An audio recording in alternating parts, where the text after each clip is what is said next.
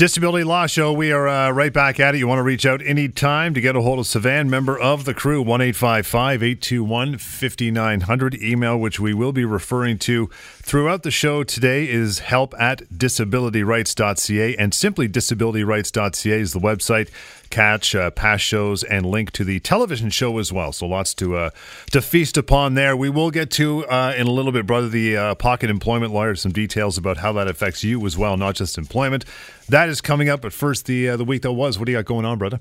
Hey, John, great to be here. Mm-hmm. Let me start off by telling you about an email, interesting email that I got uh, from a lady that suffers from rheumatoid arthritis, which, you know, at, at advanced stages can be very, very debilitating and prevent someone from working. And the reason why she emailed me is because she was diagnosed with rheumatoid arthritis back in 1995. So we're going back decades. Wow. And she's been treated for it ever since. She's been back and forth uh, at work. And uh, she, she wanted to go on LTD recently because it's gotten pretty bad. And uh, you know, I'm going to quote. It's it's a lengthy email she sent me, so I'm going to quote you just one uh, line, and and then we'll focus on that, and I'll explain why this is so significant. She says, every time I have asked my doctor to fill out one of those forms, she's referring to long-term disability yep. forms, they laugh in my face and mm. tell me there's no way you'll get this because, quote, you are not totally, disabled. disabled. Yeah. And, you know, th- this is very, very important for people, people to understand. You know, as a disability lawyer, I, I often come across people, I, I would probably say on a weekly basis, uh, who are struggling with their own doctors and their own treatment providers, whether they're physiotherapists, psychologists, whoever's treating them, to help them uh, apply for long-term disability and and you know support them medically to to be off work. Now, let me make this clear. Uh, I'm talking about individuals whose doctors clearly say that the person cannot work. But what happens is that these doctors and treatment providers are confused by the term totally disabled. When mm-hmm. you apply for long term disability, you have to demonstrate uh, medically that you are unable to, to do substantial aspects of your job. That's the qualification for you to get long term disability, okay, for the first two years at least. And, you know, when a doctor or a psychologist or anyone else sees the term totally, the word totally as part of that phrase, totally disabled, yeah. they immediately think what most people out there think naturally, which is it means you are, you know, uh, comatose, you are disabled for life because you can't walk, or you know, you're brain dead. I mean, they're thinking the most catastrophic types of injury and illnesses as the qualification for getting long-term disability, and that is just not so. It's not correct. It's absolutely not correct. And it's not just me saying it. It's courts saying it, judges saying it, and in fact, insurance companies mm-hmm. acknowledging it. Because what happens, and I'll give you scenarios. Someone comes to me, they are, you know, they tell me they cannot work because of an illness or an injury or a combination of both. Then they show me letters from their doctors that say that, yeah, they can't go back to work, but the doctor is not you know helping them with the application right and you know the insurance company naturally denies the claim. They say you're not totally disabled. The doctor said i told you you're not totally disabled. We get involved. We start a legal claim. And guess what? Within a few months we resolve the case. We resolve the case for tens if not hundreds of thousands of dollars that the insurance company comes and willingly pays. Well why would the insurance company then that's been telling you you're not totally disabled why would they suddenly come and write you a check what suddenly they become charitable? No. It's because they understand that if this ever went to court if this ever went before a judge really the test is not are you brain dead or comatose or you know have your legs and arms amputated? No. The test is much simpler than that. It's can you do substantial aspects of your own occupation for the first two years, or uh, any occupation for which you're suited for by training, education, or experience beyond the two year mark. That's that's generally the case for most policies. So the message I want to send to people out there is this, and specifically to people, to doctors and to treatment providers. Totally disabled does not necessarily mean what you think it means. Okay, very, very important to understand. It simply does not. All it means is that the person is unable to do substantial portions of their job. So, John, if you lost your voice, for example, right now, you can still go and buy groceries. You, you can still take your kid to school. You can still go to the gym even, but you can't do your own job, which right. is, which is being a personality on the radio. So you would qualify arguably under a long-term disability plan. That's what people need to understand. Totally disabled does not mean what you think it means. It's a term invented by insurance companies to confuse you and to create this appearance that the bar is that much higher than it actually is. The number to reach out to uh, 1 821 5900. Use it, write it down, keep it, disabilityrights.ca, and throw a help at in front of that, and you'll get the email address. We got lots more coming up. Plus, we'll give you details on something we call a pocket employment lawyer as well. It's pretty cool, pretty robust, so stick around for that. And the three things you must know about the deadline for appealing the denial of your LTD claim. That is on the way as well. Just getting warmed up. Lots more Disability Law Show is on the way. This is Global News Radio. And back with more Disability Law Show. You want to go to disabilityrights.ca, the number 1 821 5900. If you go to that website, you will be able to catch and listen to past shows and links to our television show as well. So check it out. That is also called the Disability Law Show. What else uh, you got going on, brother? Well, let's talk about that website that we have, uh, mydisabilityquestions.com. And again, for people who haven't heard about this before, it's a free website we've created years ago to allow people, anyone really, to just post their question about their long-term disability claim, uh, or friends or, or family members, anyone you're concerned about. You can just go and post your question, whatever that question is. I will answer it myself within minutes, and it's free and it's anonymous, and it's just a phenomenal thing, John. It's been used thousands of times. You can actually check through and look through and review other questions in the past. Uh, chances are your question has been asked yep. and answered. So let, let me uh, uh, get get into it. So so this person writes, my wife was denied long-term disability. She's currently appealing. Just want to know our options. Well, uh, whenever somebody asks me that question, what are our options when we are denied a long-term disability claim? I tell them, really, you have three options. First option, which is the worst one you could possibly do, is walk away. Walk away when legitimately you cannot work, or in this case, this gentleman's case, his wife cannot work. And it's supported by the doctors that she cannot work. Yep.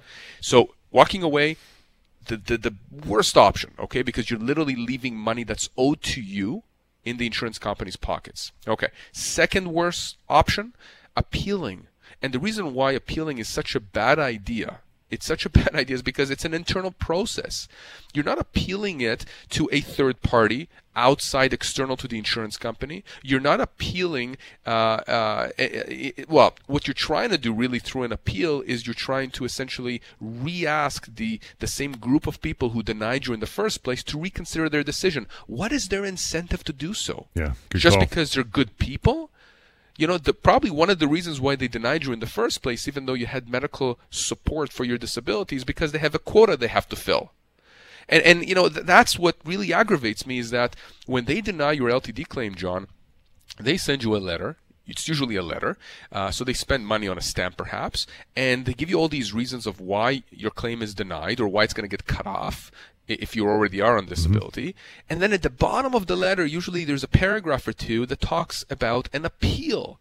And it makes it look formal and it makes it look like, you know, they usually give you a deadline, 30 days or whatever the deadline is. And you're thinking to yourself, I have to engage in that process. You know, that's really how I'm going to potentially reverse that position. No. No, that appeal is an internal process. There is literally zero leverage you have with an insurance company when you engage in an appeal. Zero. They have no incentive whatsoever to reverse their decision. All that happens is that you're wasting more time, you're getting more frustrated, and you're getting uh, essentially more financially strapped as the weeks and months uh, progress, and you either don't have a decision or you get a denial upon a denial upon a denial. So, going back to this gentleman's question, what are our options? Well, I'll tell you what the option is. The only option that I would recommend is to start a legal claim against the insurance company. Why? People say, You're a lawyer. It's self serving for you to say that. You know, uh, why should I listen to you? Well, you don't have to listen to me. You can go ahead and appeal, which is obviously what this gentleman and you know his wife are doing. I can guarantee you, John, that they're going to come back at some point down the road and say, "Oh boy, we should have listened to you." So why a legal claim? How is a legal claim different than an appeal? Very, very simple. Once we start a legal process, a legal claim, we are taking the decision making power about the LTD uh, claim out of the insurance company's hands. We are starting a process whereby if we can't come to an accommodation or a settlement, an agreement with the insurance company, guess what? A judge is going to be deciding if the insurance company is correct or not. And I can tell you, uh, I've been before judges in the past. They're not sympathetic to insurance companies, especially when we have treating doctors that say that the individual is in fact disabled. So insurance companies not only uh, understand that once you start the legal process, there is a potential judge at the end of the road that could hammer them. But in addition to that, the other difference here is that when you're appealing a decision, uh, that appeal goes to a group of people who are employed, adjusters who are employed by the insurance company. It doesn't really cost them anything to just keep denying your claim. But when we start a legal process, they have to get a defense lawyer, someone like myself, right? I used to do defense work myself. That's right. And sometimes they have in-house defense lawyers; they're on salary. Sometimes they they farm it out to lawyers on the outside, and of course they get legal bills at the end of the month. The one thing insurance companies hate more than claimants on a claim that they have to pay is having to pay their defense lawyers money. They hate it. So what happens is when we start a legal claim, I usually use the analogy that the insurance company is starting to bleed money by having to now legally defend the claim. They now have to pay their lawyers. Mm-hmm. Or, if, or if it's an in-house lawyer, well, that lawyer is on salary. They have to pay that lawyer to defend all these claims. They hate that. So, you know, we've changed the dynamic once we start the legal claim. Not to mention the fact, by the way, that uh, you you have more pressure on the insurance company by virtue of the fact that we know what we're doing you know, James, my, my colleague who sometimes is on the show, says, people think that when you hire us, you know, you even the playing field with the insurance company, but that's the reality is that we're actually tilting it in your favor because we understand the way insurance companies operate. We, un- we understand sort of the logic, we understand the pressure points, and we know what to look for in their files. You know, you understand? We know how to attack them. So no longer is it a defensive situation where we're trying to defend you or you try to defend yourself to the insurance company to get qualified for LTD. We are going on the attack. We are going after them. That costs them money, which forces them to the table to try and settle the case. I want to keep on the uh, topic of appealing deadlines uh, when we uh, come back from a short break. You want to reach out to Sivan or James for that matter or a member of their team, 1855 855 821 5900. Email is help at disabilityrights.ca. And as mentioned, you can go to mydisabilityquestions.com and ask your questions and get that answered uh, quite swiftly as well. The Disability Law Show continues. Global News Radio. Disability Law Show. You'll want to reach out, get a hold of Savannah James, 1 821 5900 and disabilityrights.ca. The three things you must know about the deadline for appealing the denial of your LTD claim. This is obviously something big enough and broad enough that you want to bring it up, right? I do absolutely, yeah. and you know we always on every show talk about these appeals uh, for long-term disability claims, both on the TV show uh, as well as on on the radio shows that we do. So three things you have to know, and mm-hmm. again, I want to make sure people understand. Uh, I am not saying that appeals never ever work. Just like I like I would never say that you can never win the lottery. Exactly. Right? exactly. I, all, all I'm saying is that when we're looking at what is the best course of action, if you've been denied LTD or, or if you're being cut off LTD, it's not to appeal that decision. It's, it's simply not. Uh, so, so let's talk about what you need to know about that deadline because usually okay. when they tell you in the letter that you have a right to appeal that decision they give you a, a time frame 30 days and you know, I, it's interesting to me how many times people, despite listening to me, call me in a panic because they say, you know, they say I have 30 days to appeal. Uh, what happens? You know, I'm on my 20th day now, uh, which kind of begs the question: Why do, didn't you contact me before? but 28 days, I got two more days. Yeah. What's going to happen? Nothing is going to happen. These are arbitrary deadlines. So let's talk about what you need to know, what you must know about those deadlines that the insurance companies give you. Well, that's that's now, the, the, first one you put is that appeal deadlines are set by LTD insurers are arbitrary. Yes, They're set by arbitrary. the insurer and have no legal consequences whatsoever. What do you mean? Yes, exactly. They have zero consequences. It, nothing nothing happens if you don't appeal. Number one, and certainly if you don't appeal by the time frame that they give you. Right why do they uh, why then do they put these these these you know deadlines there? Well because they are trying to to um, uh, think they're trying to make you think that that these these deadlines have a consequence, right? Anytime you're faced with any deadline, uh, the immediate inference is that there is a consequence if you don't meet that deadline. No, these deadlines are absolutely arbitrary. They're set by the insurance company. They're not set by the government. They're not set by anyone else. They're set by the insurance company. And and you know we're going to talk obviously uh, about the next point here, but they're set in an arbitrary manner. It could be 29 days. It could be 40 days. It could be 90 days. They mean absolutely nothing. Next one is this: they are designed to control you by forcing you to make a decision to appeal or to abandon your claim. Absolutely, and and think about that, John. I mean, if you're given a deadline uh, to appeal any decision, whatever that decision is, you know, if you have a kid and you tell your kid that you know you have until tomorrow afternoon to convince me why I should take you to your friends on the weekend, your kid's gonna treat that deadline as a solid deadline. They they have to convince you by that deadline, or else what's the or else or else you don't get it so what is what is the reason for those 30 why won't insurance company just say you can appeal the decision and not put a deadline yeah. well because that deadline is designed to control your thinking in terms of what your options are they want to force you into a decision making process they've just shocked you by denying your case uh, your claim eh, or, or cutting you off now they want to control your moves right? And what are the moves they're trying to control? What are you going to do next? Are you going to go consult a lawyer? Are you going to go on Google and find out what your, uh, you know, what what the options are? Are you going to do what they're telling you, which is appeal?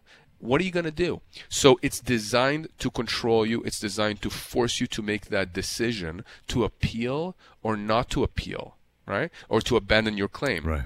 So so really important to understand they're not just giving you an arbitrary deadline, they're doing it on purpose. And it's that purpose that that you know really irks me because I've seen a lot of people fall into that trap of thinking that I have to appeal because if I don't appeal, there's no way that I could get the money that is owed to me. No, that's them forcing you to think that.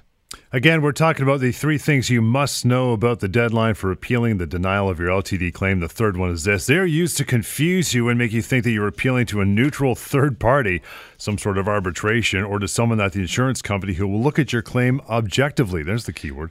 That's the, uh, it's exactly the key word. Exactly. Oh. So you know, uh, this goes uh, hand in hand with with number two that we just discussed in terms of what is the purpose of these deadlines for appeals.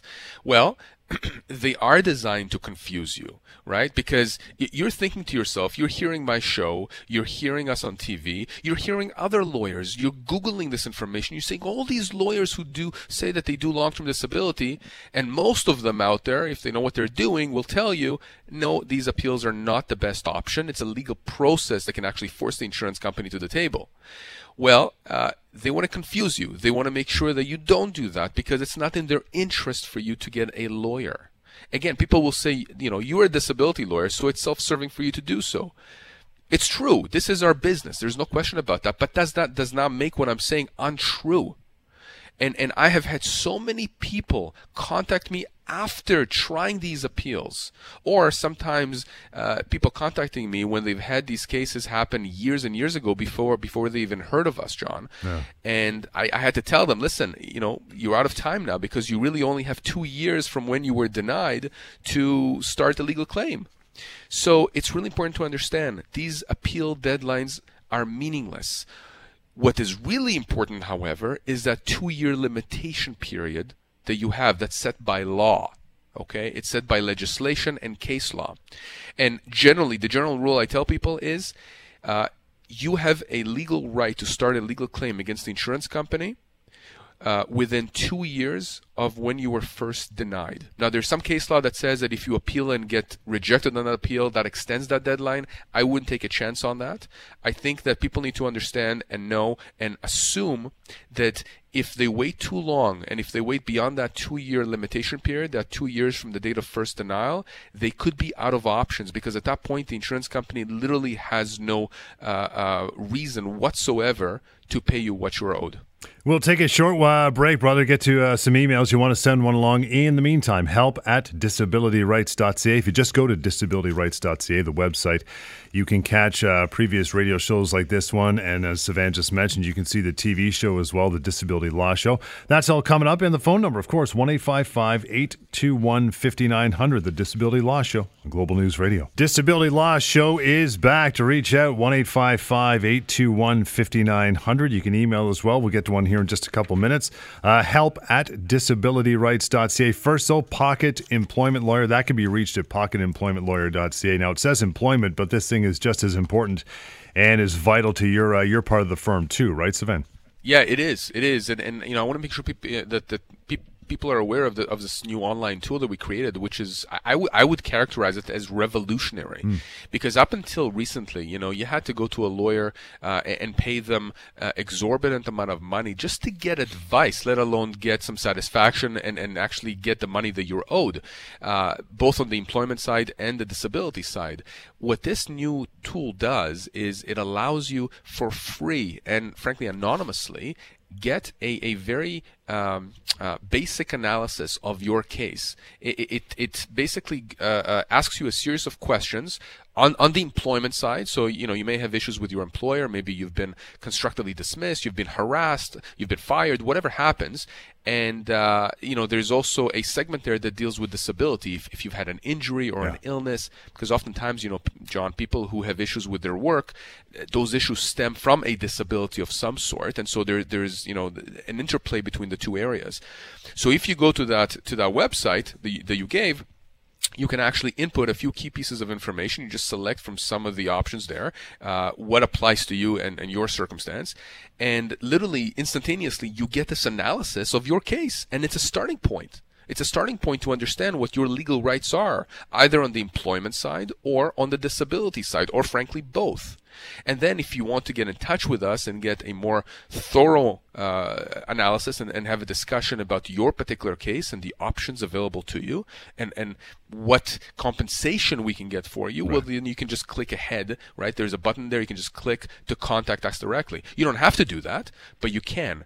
There's nothing like this on the market, John. There isn't. We were the first ones to create the severance calculator to allow people to calculate their own severance, what it is that you're supposed to be paid if you're let go from your job.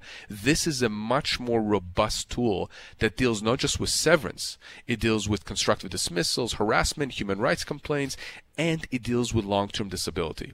So I urge people just go and check it out. Even if you don't actually need it, go check it out because you never know if you or someone you know may need it. Again, pocketemploymentlawyer.ca is the way to reach it. As Sivan mentioned, it's free, it's anonymous. You don't have to put in your own name, your employer's name, nothing. Just go there, check it out. And if you do decide to uh, go further, there is a yellow contact button at the top right. You can click on that and uh, get more answers for sure. Email, first one of the, uh, the day here, help at disabilityrights.ca comes from Diana.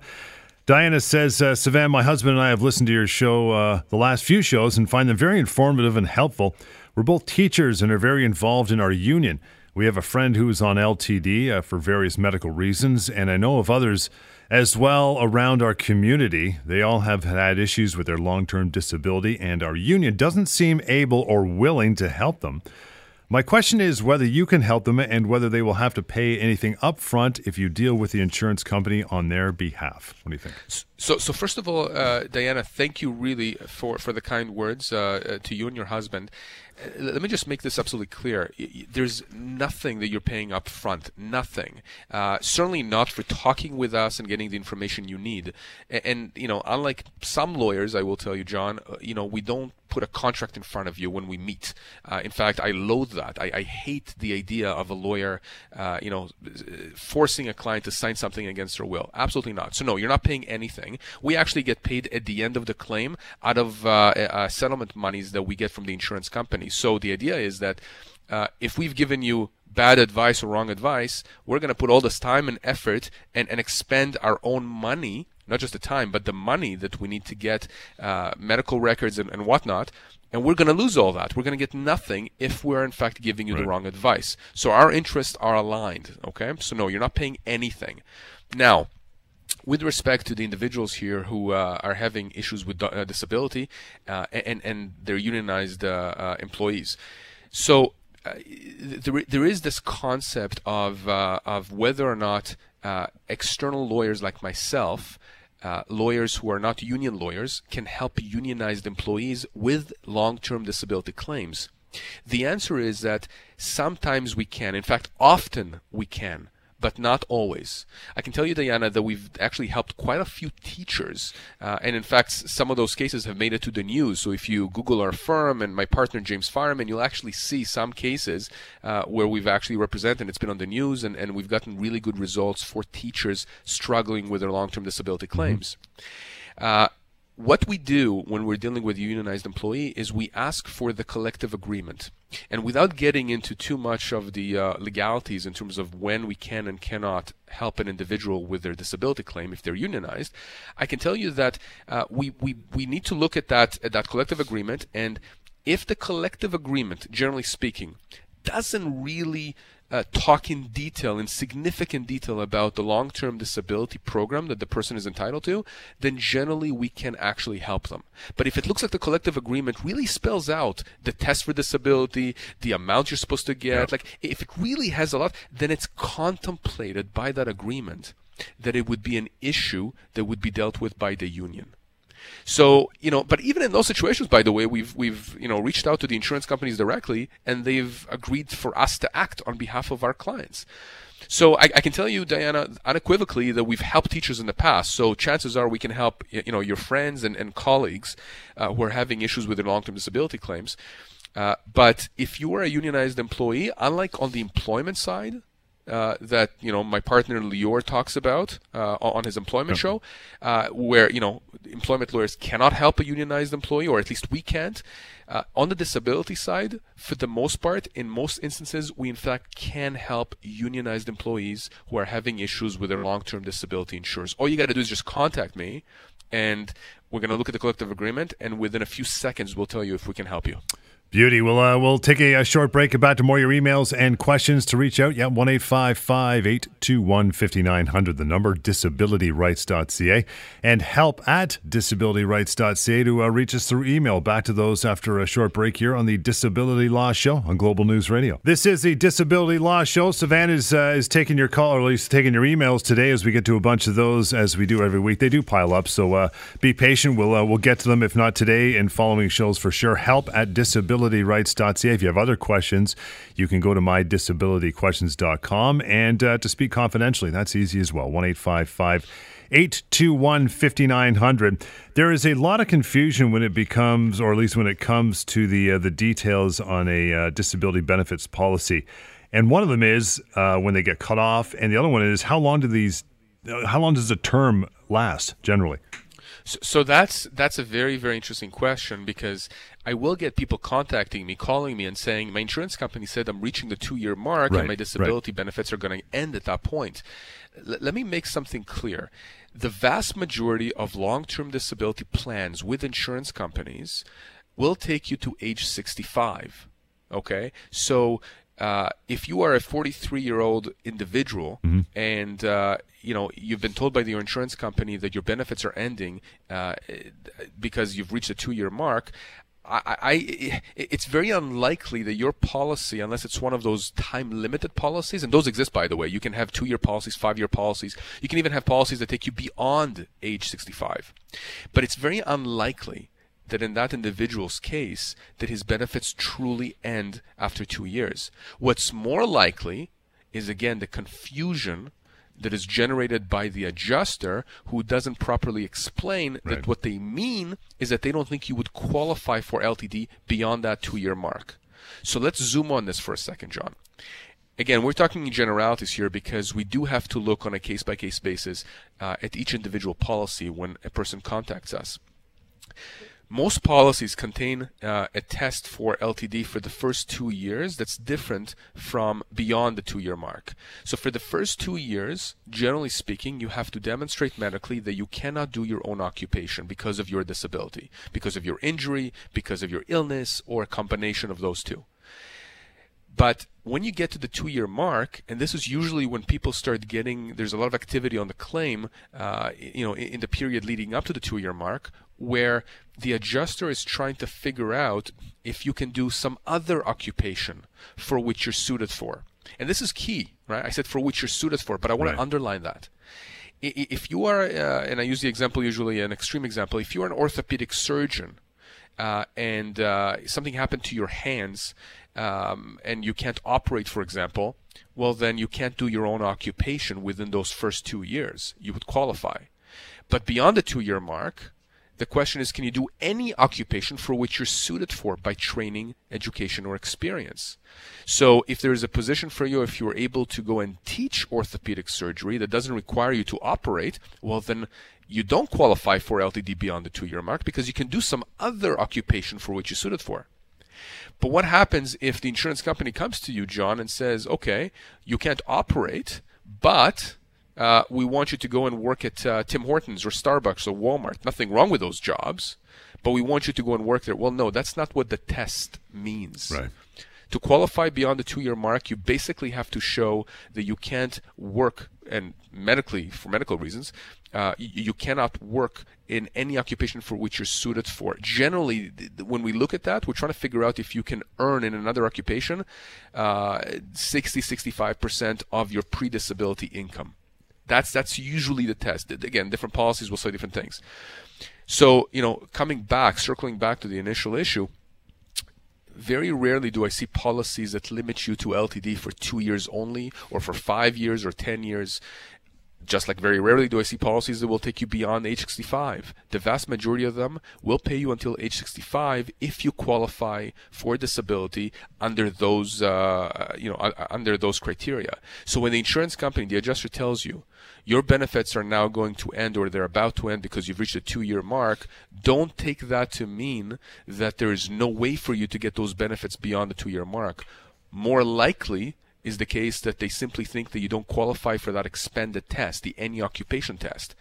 But here's the thing, John. If you cannot do any occupation that will pay you 60 to 65% of your pre disability income at the two year mark, and your doctor support you not going to, to work, then you should be able to get benefits beyond that two year mark. So be careful of that. Don't simply walk away from, from, from that money that is really owed to you. Yeah, they, they, they refer to it as commensurate income as far as the percentage is concerned. But that's, you know, people would have the fear that, hey, I'm a brain surgeon. They're going to make me go be a Walmart greeter or a barista. Not Can't that there's that. anything wrong with those jobs, but it's just that's not commensurate, right? Yeah, it, it's exactly that. And, and so, so- sometimes they're going to send you to to uh, uh, various assessors. Like Right. they'll do a, a, transferable skills assessment to figure out what other skills you have. So you know, and, and then you know they they they send you a letter saying, uh, "We've identified these ten jobs that we think you can do now after the two year mark." Right. And I get people calling me and saying, "What are they talking about? I can't do any of these things. All my life, I worked as a mechanic, for example." And, and and suddenly now they want me to to go and, and I don't know be a, a computer analyst or something you know Eh, no no no no they they cannot they have to be reasonable they Right. they simply can't uh, uh, they can't do a theoretical analysis there has to be a practical element you know to the discussion and to this the, this test of can you do any other occupation for which you're suited for okay We'll get to uh, an email after we take a short break. It is help at disab- uh, disabilityrights.ca. Simply the website is disabilityrights.ca. Uh, past shows as far as radio is concerned and television as well. You haven't caught our TV show, The Disability Law Show, same name. You want to uh, check that out as well. The phone number, 1 821 5900. We'll continue. Hang on, Disability Law Show on Global News Radio. Disability Law Show. You still got uh, some time here to send an email over. That is help at disabilityrights.ca. Craig, you're up next, pal. He says, uh, My mother, who is 78, has been in a nursing home since 2017 and last year. When a worker tried to move her for a, sh- for a shower, he didn't follow procedure and she ended up falling, breaking her hip. She had surgery and there were complications. She passed away two, uh, after two months at the hospital. There was an investigation by the ministry and also a coroner's report, all of who said that her injuries for, uh, from the fall resulted in her passing away. Uh, I'm extremely upset by this, as are my other two siblings. This home was found responsible by the ministry, and the worker that caused this is not working there any longer. Is there anything we can do here legally? This nursing home needs to be held accountable. I 100% agree with you, Craig, and I'm very, very sorry for what happened. I'm sorry, and my condolences go to you and your family.